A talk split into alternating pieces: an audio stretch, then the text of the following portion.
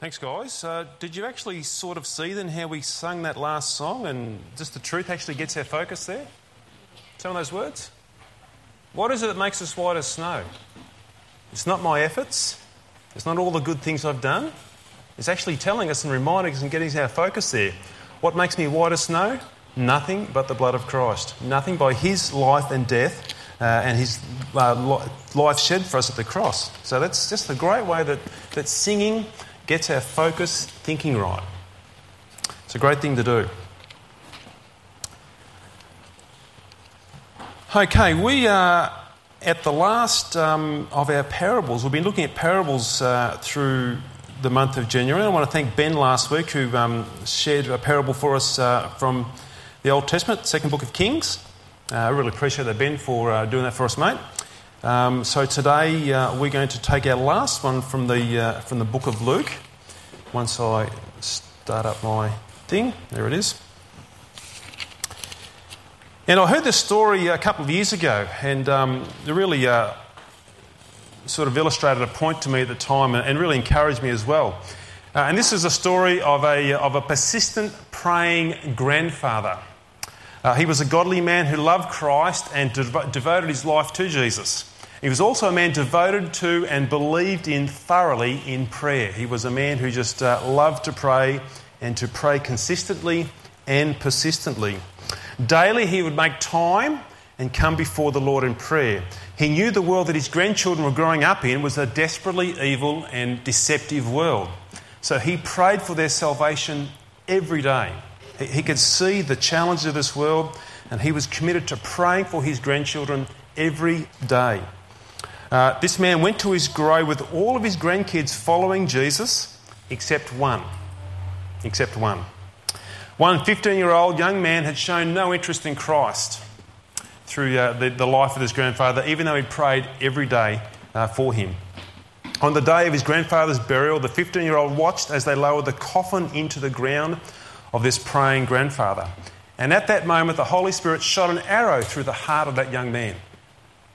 Right at the moment, as the coffin was being lowered into the ground, the Holy Spirit shot an arrow right through the heart of that young man, he was miraculously saved and has followed Jesus uh, every day since then. It was just a great picture here of powerful, persistent praying. Here's a grandfather who prayed and prayed and prayed, and even the last one of his uh, grandchildren was saved on the day of his burial. Persistent praying is a powerful practice that Jesus calls us to. It really is. Uh, turn with your Bibles to Luke chapter 18 and uh, let us read here a parable that Jesus tells us about persistent praying. Luke chapter 18, uh, verse 1.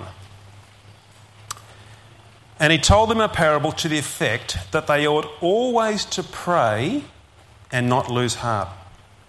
He said, In a certain city there was a judge who neither feared God nor respected man. And there was a widow in that city who kept coming to him and saying, Give me justice against my adversary. For a while he refused. But afterwards he said to himself, Though I neither fear God nor respect man, yet because this widow keeps bothering me, I will give her justice, so that she will not beat me down by her continual coming. And the Lord said, Hear what the unrighteous judge says. And will not God give justice to his elect who cry to him day and night? Will he delay long over them? I tell you, he will give justice to them speedily. Nevertheless, when the Son of Man comes, will he find faith on earth? Uh, Father, we give you thanks and praise today that we can come and open up your word. And we just pray right now that, Holy Spirit, you would come and you would begin to open up our eyes to the truth of what Christ is saying here. That this would not be just ink on pages, but it really would be what it is the eternal living Word of God. We ask now, Spirit, you would come and uh, emblazon and burn this truth upon our heart about not losing heart and ought always to be praying. We ask that now for Jesus' name's sake. Amen. So, we have been looking at parables the last few weeks in January. We did one a few weeks ago with the different types of soil in relating to how we hear the gospel and our response to the gospel. Uh, we saw also, uh, just after that, we saw that resounding joy in heaven when one sinner repents. The joy that sort of goes on and on when the lost hear the gospel and they are found. And we, have, we got a sense there that heaven is in a continual celebration because every day, nearly every moment of every day, the lost are being found, and there is a continual uh, celebration taking place in heaven as that takes place. And then last week we saw through Ben's parable there that God's sovereign purposes do take place despite what's happening around about us uh, in the world and of its difficult um, circumstances. Today, this parable is directed towards Christian living prayer, which is so important in the life of a believer. If we want to see people get saved, we need to pray. If we want to see joy take place in heaven, when the, the lost are found, we want, we want to pray about that. We want to see God's purposes take place. Amazingly, uh, God calls our prayers into a, a, sovereign role of seeing His will and purposes take place in this earth. So today we're going to look at this uh, parable here about prayer.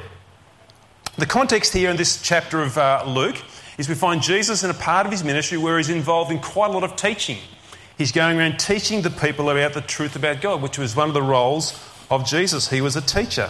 And by doing this, he was training his disciples who were learning from him because he knew in time to come he would no longer be here. So he's preparing his disciples for when he wasn't going to be here so they could go on and teach others as well. Uh, and this parable just before it, Jesus is teaching about the coming of his kingdom in the future.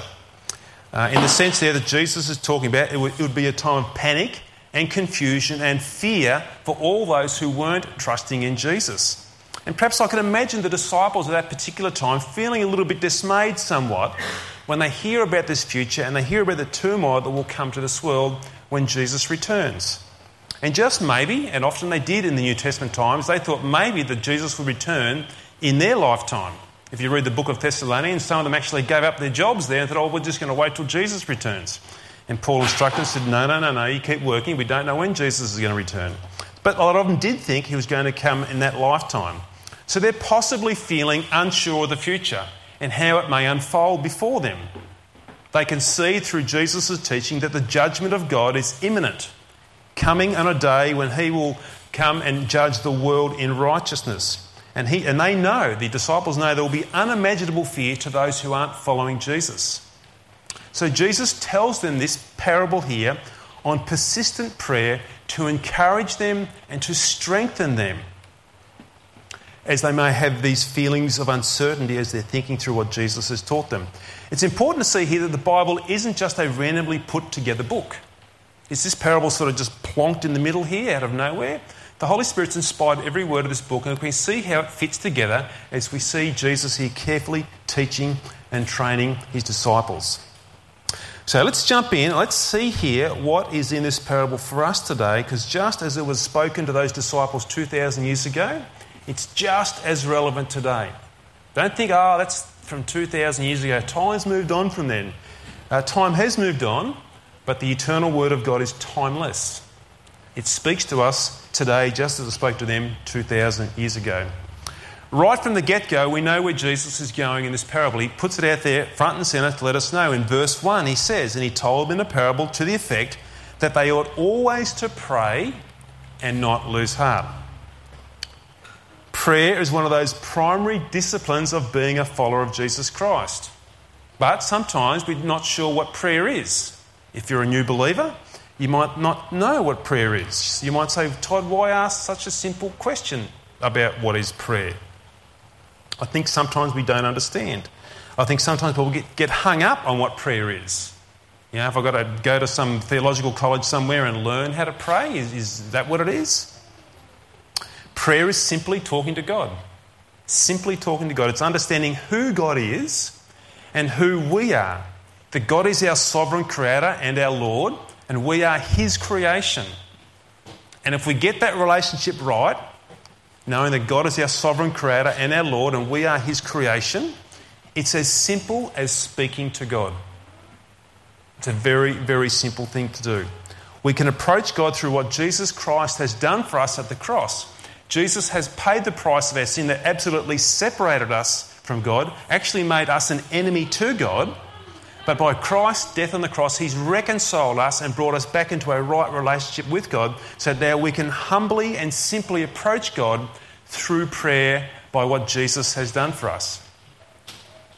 Having said that, though, prayer is probably the most faith filled exercise that we carry out as believers in Christ. We can't see God. God's in this room right now.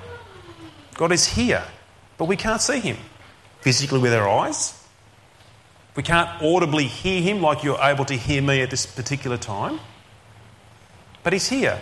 So, for the rational mind, to talking to somebody that we can't see or we can't hear would probably seem very crazy, wouldn't it? Someone could look in from those windows and see me with my eyes closed, and there could be nobody in this room, and I'm praying, and they might think, I hope he's all right in there. There's no one in that room. Who is he talking to? To the rational mind, it does seem crazy. It's very much a faith filled exercise, incredibly faith filled exercise that we carry out. But having said that, also, it's amazing how people who may say they don't believe in God, if you were to see them on their deathbed, how often they'll cry out, God, save me. All of a sudden, prayer becomes a real thing for them. Just a, a bit of a side note there. So, prayer is a faith filled discipline of humbly speaking to God by the availability that Christ has made for us through the cross. But because prayer is probably the most faith filled exercise, it can become the most difficult discipline we can carry out. It becomes very hard. That's why Jesus is saying here don't lose heart, don't give up. Why do we lose heart in prayer? Why do we give up? Why is it so that we so easily drop off in prayer and just give it up? Why is it when we advertise a free Sunday lunch at church that you'll get full attendance? But as soon as you advertise a prayer meeting, 80% don't turn up. Why is it that people can sort of do all right at Bible reading, but when it comes to prayer, it just falls flat? Why is it when we're in a difficult spot in life, prayer can happen? I'm actually pushed up against a brick wall and I'm in a real spot and I'm praying. I'm praying. And as soon as I'm in the clear, oh, prayer stopped. Why does that happen? Why do we lose heart in prayer? Let me throw up maybe a few suggestions and see where they might land out there somewhere. Maybe I've lost my convictions or belief in prayer. You know, I've just lost sight of the fact of who we are praying to, our gracious Creator. We don't fully believe in who we are praying to. Our conviction maybe isn't that God is intimately involved in our lives anymore. God just doesn't seem to be involved because I seem to be going from one sort of problem to another problem. I can't see God, I can't hear Him. I seem to be all on my own here doing things on my own strength. It can appear like that, and then sometimes our conviction and our faith and our belief in prayer just begins to fall away. I've lost sight of that, and we lose heart. Maybe I'm not patient in prayer. I'm praying about things, but nothing seems to be happening. I've been praying about things, not me personally, but you or anybody could be praying about this particular need for months and months and months, but nothing's happening. And you say in your own mind, Lord, how much longer? How much longer must I keep on praying about the same thing? And when the months tick by and nothing has happened, we become impatient. We become impatient and we start to say, well, what's the use? What's the use to keep on praying? I don't even think you're there, Lord, and I can't get any answers from you. Or, when I do pray, sometimes the very opposite is happening to what I'm praying for. I'm praying for this friendship to actually get better. I feel like I'm estranged from this person. I'm praying for this friendship to get better, and it's taking a turn for the worse.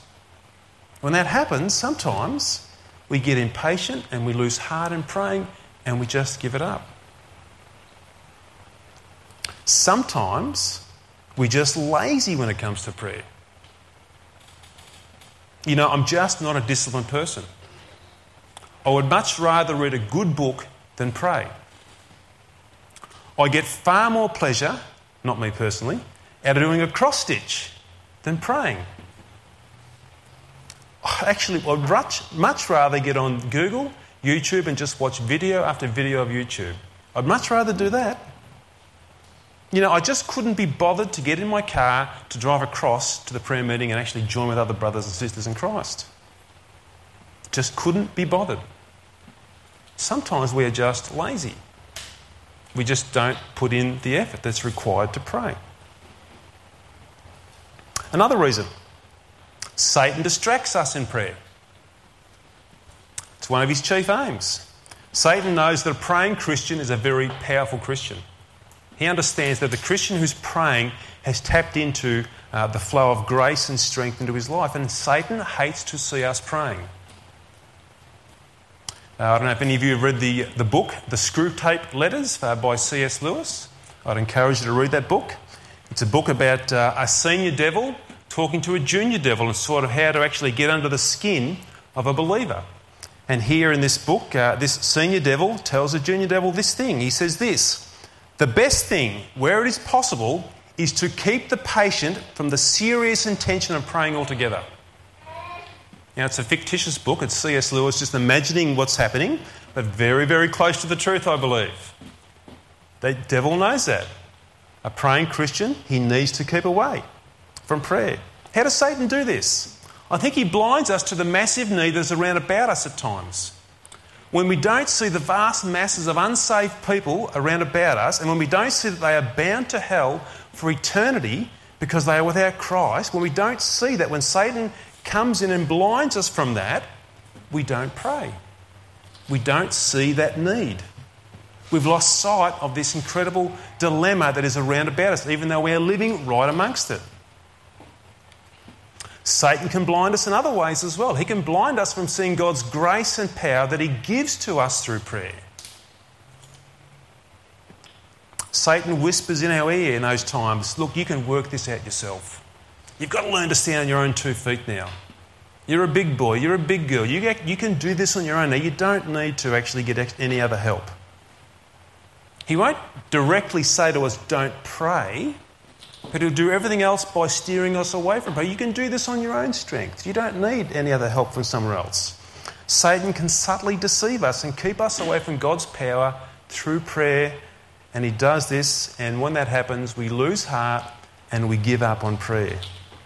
As Jesus knows his disciples that he's talking to now, and he knows they will face all of those things and more, particularly as they're thinking about maybe this end time teaching and what will happen. So he wants to stir them here not to lose heart in prayer, not to give up. And in the face of that not losing heart, he then urges them that they ought always to pray. Persistent prayer. And this is where Jesus begins to open up here this story of the persistent widow. And you see here in uh, verse 3, this, this word that Jesus uses here kept coming to him. And then in verse 5, the judge says, This widow keeps bothering me. And in verse 5 again, beat me down by her continual coming. There's something that Jesus is emphasizing here as he opens up this story and this parable to us. If we think about the widow and Jesus' today, they were very vulnerable and they were easy pickings for more powerful people to rip them off and take advantage of them and they seldom got listened to by anybody in their day. They were very marginalised. So, if that was the case for a widow who's been hard done by unjustly, she'd have to be very, very, very persistent before any type of judge to get justice.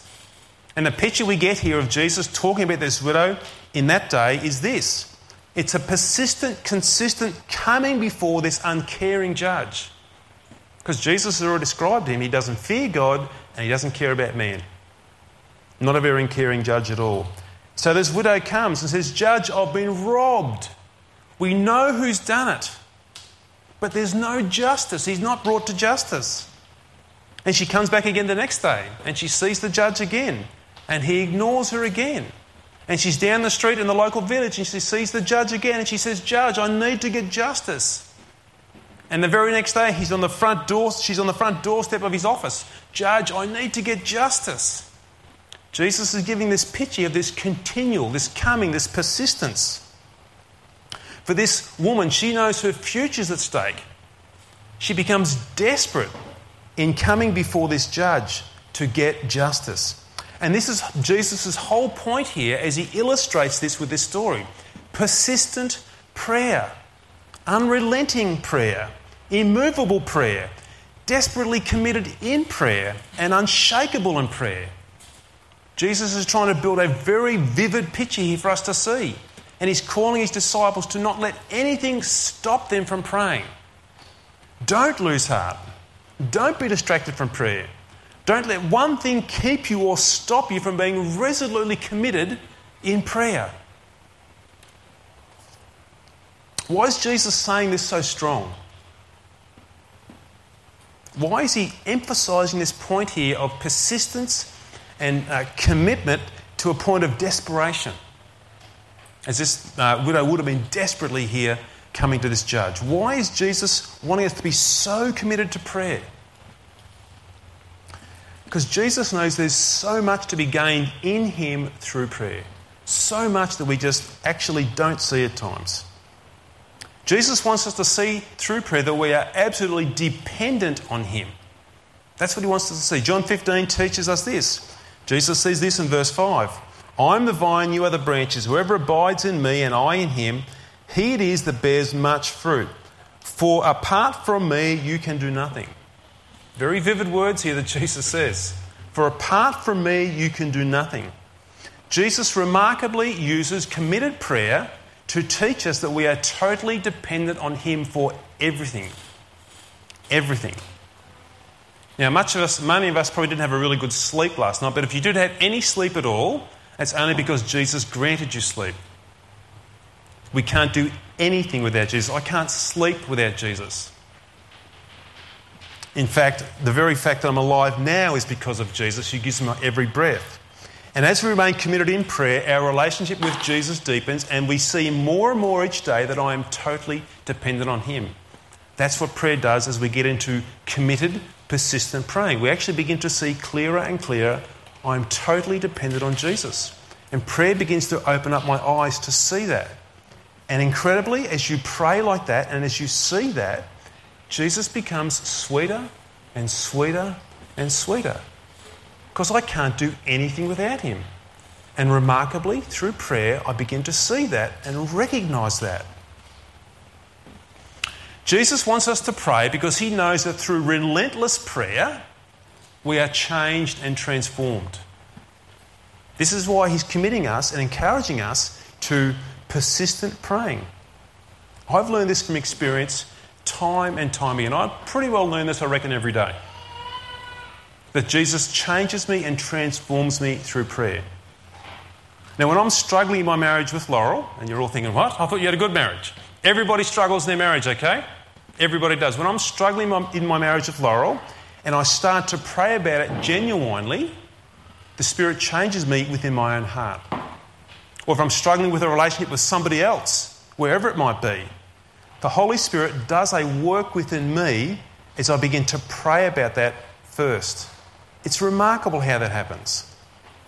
You know, when you've had that disagreement and you've got those feelings of anger or discontent beginning to rise up, or those feelings of um, uh, offence or disrespect, and you can feel your reactions beginning to rise up within inside of you, and your reactions are generally some sort of evil or anger or hurtful words that are just to just sort of come together in your mind as you, as you face that. When I pray about that and I humbly come before the Lord, and I actually pour that out before Him, it's incredible. It really is. You can begin to sense yourself soften. You can sense the Holy Spirit working in your life as you pray to soften those responses. And you can sense the Holy Spirit beginning to reveal within you your sinful reactions, your sinful thoughts. And you can begin to just become humble through that as God reveals that so gloriously in your life you can sense and experience this grace flowing through you, and your heart softens. The Spirit of God is changing you through this incredible medium called prayer. Here's why Jesus is doing that. He's encouraging us to persist in prayer because he knows that through prayer we are changed. We are transformed by his grace. And I'll guarantee you, you will experience that as you lock yourself into persistent and consistent praying and uh, see that change take place. Consistent prayer helps me also to see regularly that I am weak and Jesus is strong. I am weak and Jesus is strong. The more I pray, the more I actually see that and sense that in my life. We all like to think we are the self made person, we've got it all together, generally when we're all going well, but that's not the case. Prayer helps me to see that basically all the situations in life that I'm involved in are out of my control. They really, really are if we think about it. And therefore, I'm very weak and I'm in no position of power at all. You may have a family situation, you feel like I'm just not getting on top of things in my family and they're just sort of running rings around me and the place is becoming a riot. So then you might think, well, I'll just go in there with a bit of huff and puff and I'll just sort of, you know, show my guns or something like that and everybody will just, you know, jump to attention. You know, I'll, I'll exert my power there or something like that. You, you might get some attention, but it probably is cowering, fearful obedience. That's what it is. It won't be sort of the attention you really want or the respect you really want. And what's happening is you're just realizing actually this stuff's out of control around about me. I'm really quite weak in this situation. Prayer teaches me to see God's power working in other people's lives will do far more than I ever could by showing my guns. That'll get you uh, know, some response, but as I pray, God can work in those lives and actually see that change take place. And it shows me there when I'm praying consistently that I really am weak and God really is all powerful. Jesus also wants us to pray persistently so that we will know His joy in our lives. It's an incredible blessing that we get from prayer. For those of you familiar with the Old Testament, uh, Nehemiah was rebuilding the walls in Jerusalem. He was doing this under great opposition, great distress. God had called him back to rebuild the ruins of Jerusalem, and uh, he was under intense opposition from all these people who just didn't want to see these walls go back up again. So, what did Nehemiah do? He prayed. He prayed that God would give him protection and strength to carry on with the task of rebuilding the walls. And he did.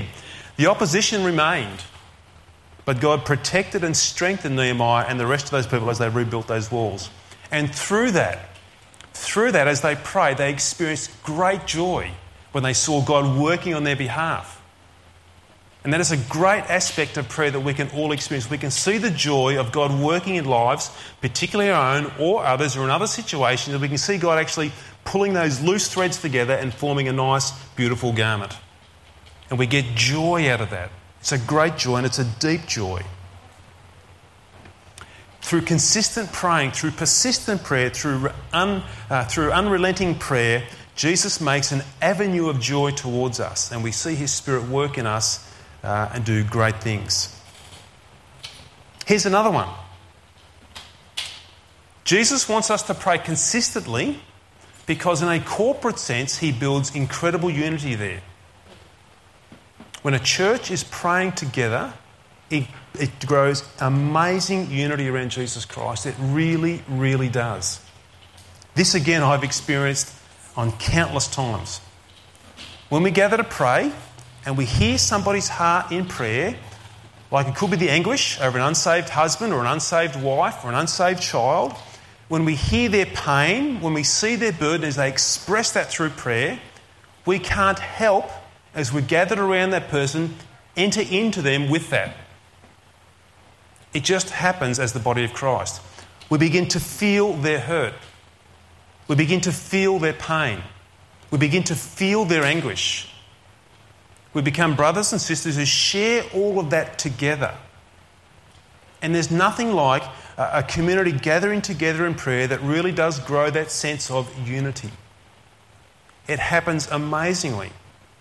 People you don't know much about, you come along and you spend a few prayer meetings with them, you discover some stuff, and you actually sense a, a, a deeper relationship, a deeper bonding to these people. It's because you've actually opened up in prayer with them. And I can tell you, I'll guarantee you, if you come genuinely to pray with others and you're able to share some of that pain or that grief in your life, God will bless you with comfort. God will bless you with strength as you come together and corporately pray. You will receive grace in that time of need. Absolutely. I'll guarantee that. If you come genuinely and begin to share your heart as much as you're able to at that particular time with another group of people, you will come away feeling so glad that you have, and you'll come away feeling comforted by Christ because you've actually done that together. And you will grow unity and community together as a group of believers. You really, really will. Okay, as we finish off this passage here, Jesus gives us confidence here for this long haul praying. Verses 7 8 here of, uh, of this parable. And will not God give justice to his elect, who cry to him day and night? Will he delay long over them? I tell you, Jesus says, he will give justice to them speedily.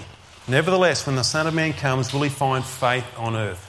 God isn't like the unjust judge in this story, who neither feared God or couldn't care less about mankind. That's not God. God is the perfect judge. He looks with favour and delight upon his people and he grants them justice speedily. Speedily. Now, don't be confused there by the word speedily. Sometimes we can look at that and say, Good, I'll see an answer to my, my prayer really quick. It'll be like the 100 metre sprint. I'll get that answer back in no time. It doesn't mean that we will see God's answers to our prayers immediately by the word speedily. What this means when Jesus is saying uh, he'll grant them justice speedily is this God answers our prayers immediately. Immediately. Or speedily, He answers them. And then in His perfect timing, we see how He has answered them. That timing may be very quick, it may be very instant. That timing may be very delayed. Or we may never see them answered, just like the grandfather never saw that prayer of his answer for that last grandchild. That's how it is sometimes. We may see an immediate answer, we may see a delayed answer, we may never see an answer, but we will see what God knows is best for us in His perfect timing. God answers immediately, but we may not see that prayer answered ourselves for who knows how long. But we can rest in the confidence that God will answer our prayers for His glory and for our good, and we can trust in His absolute goodness towards us in prayer. How's it going to look then? How's this unshakable prayer going to look? How do we pray resolved, absolutely determined and resolved to stay the course and not lose heart? Where does it start? How does it happen? Well, firstly, we must commit ourselves to Christ and His strength. That's first base. You've got to start there. Committed to Christ and His strength. Then, by the power of the Holy Spirit, we make a firm decision. We make a firm decision within ourselves to make this happen. The commitment of prayer has got to be grounded in the gospel of Jesus Christ and his desires to see us pray for our good. We've got to be absolutely grounded in that. And then we make a decision. Practically speaking, we make a plan. Now, I don't know if you've ever heard that saying before. No one ever, fa- uh, no one ever plans to fail, they just fail to plan. You've got to make a plan. You've got to make a plan to pray. You won't find yourself one day sort of stepping out of the bed onto a magic carpet and being transported into a room and just all of a sudden find yourself there with your hands in the air and think, how did I get here? How did that happen? Prayer won't happen like that. Prayer won't happen like that. Sometimes we wish it may happen like that, but we won't be transported by the magic carpet to some nice, quiet, serene place by a creek with a few shady trees and find ourselves praying. That just won't happen. We need to make a plan. We need to make room for prayer in our lives. It'll start like this it'll be actually understanding who am I? Am I a morning person? Or am I an evening person? Are my mornings hectic and crazy? And I just can't even wake up? Or is there a bit of space I can find in the morning where I can actually pray? Are my evenings just exhausting and tired? and I'm actually at the end of myself and I can't even get my words to coherently come out? Or is there a better space where I can find time to pray in the evenings? What season of life am I in? Is it small kids that require lots of attention, like we've got a few families around here? That's a season with much difficulty. Or is it teenagers who require more attention than small kids at that age? What season am I in? There'll be all types of seasons you might find yourself in. Everybody will have a different story here, or a different season, or a different makeup. I'm a morning person, my wife's an evening person. We're different. The point is, the point is this you'll have to intentionally and purposely carve out some time for prayer. It won't happen on its own. You have to put a plan in place. you will have to cut something else out, carve out some time to make time for prayer. You'll have to possibly cut back on TV, cut back on Facebook or social media. You'll have to cut back on sport. You'll have to cut back on a hobby or a favourite pastime you love to do. I don't know what it might be. It could be any number of things there. But you'll have to carve some time out to make this plan fall into place. And it won't be easy. It really, really won't be easy. I need to tell you that. To make that time. You might have a New Year's resolution. Maybe some of you did do that 27 or 8 days ago, whenever that was. Okay, and what happened when you had that? For three days you're in there, you were going this New Year's resolution. All of a sudden the powder ran out and there was no more power left in the cannon. It just went poof in three days and all of a sudden the resolution just fell over. Or you might go seven days and you've lost all the bang from the cannon. It's just, you just can't keep it up. Because you know what will happen once you get into that phase of, okay, I've made a plan, I've put this in place, I've cut some time out, I'm going to do this. It's just amazing how quickly Google comes back and says, please come and search me.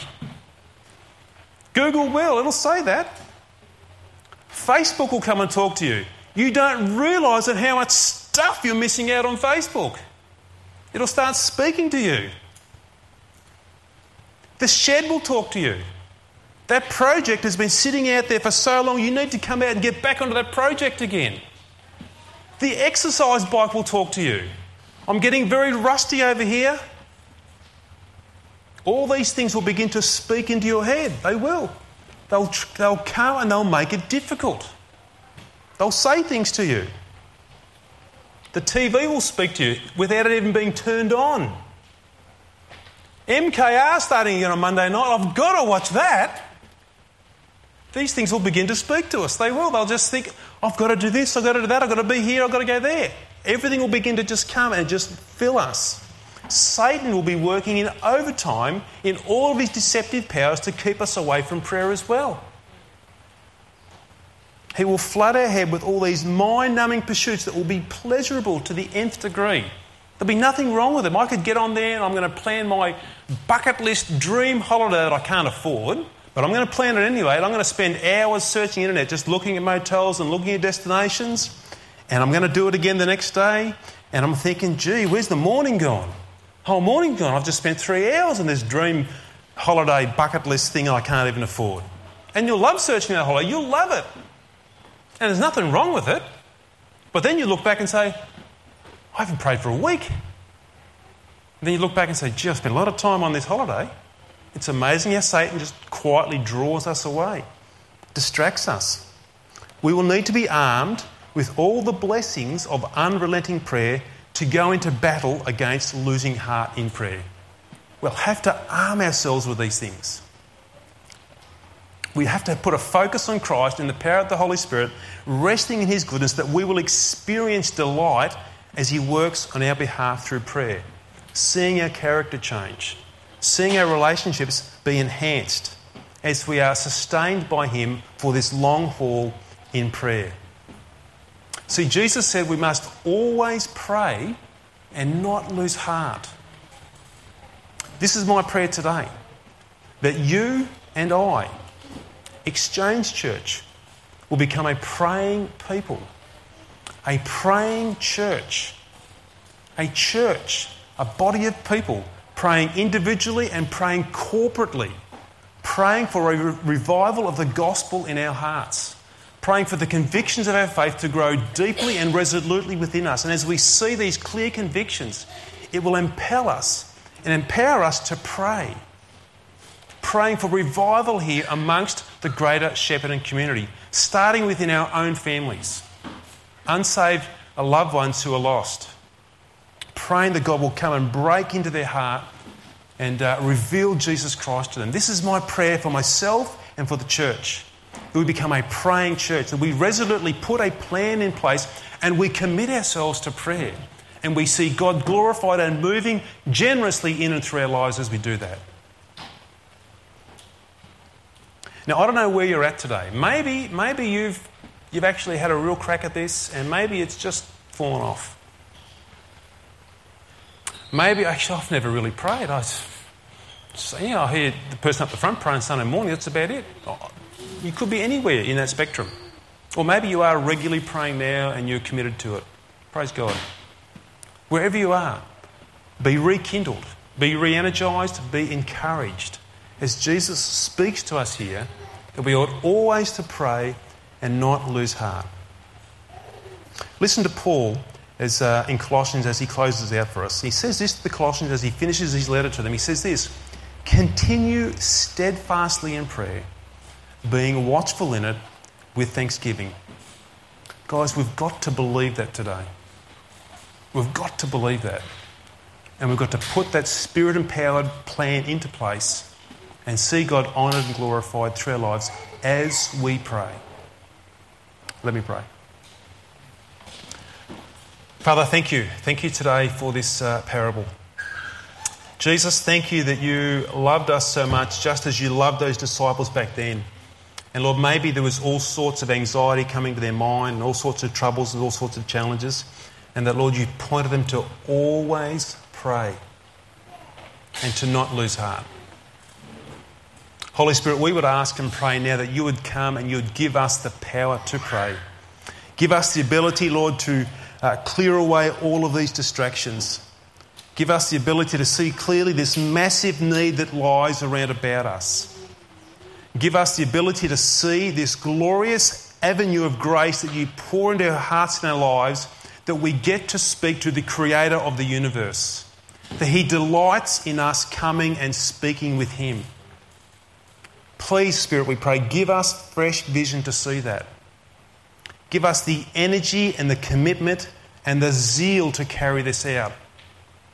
So when the distractions come, when Facebook calls, when the computer yells at me, when the sporting bag says, come and take out the tennis racket, not that we give all those things up, but we don't give them the time we've committed to prayer. I pray, give us the strength to be resolute in those times, to put that plan into place and to carve out that space and to sit there with you, Lord, and to allow you to speak into our lives and change us and transform us. Lord, help us as a church to be committed to corporate prayer.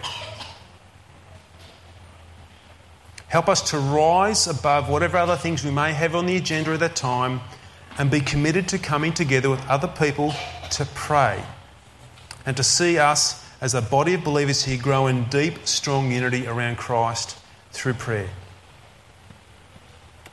Father, today, please renew us in this. And may we bring honour and glory and power to you as we pray. Lord, we ask that now. We pray that in Jesus' mighty and holy name. Amen. We're going to come around the communion table now. So if uh, Jamison and Tom could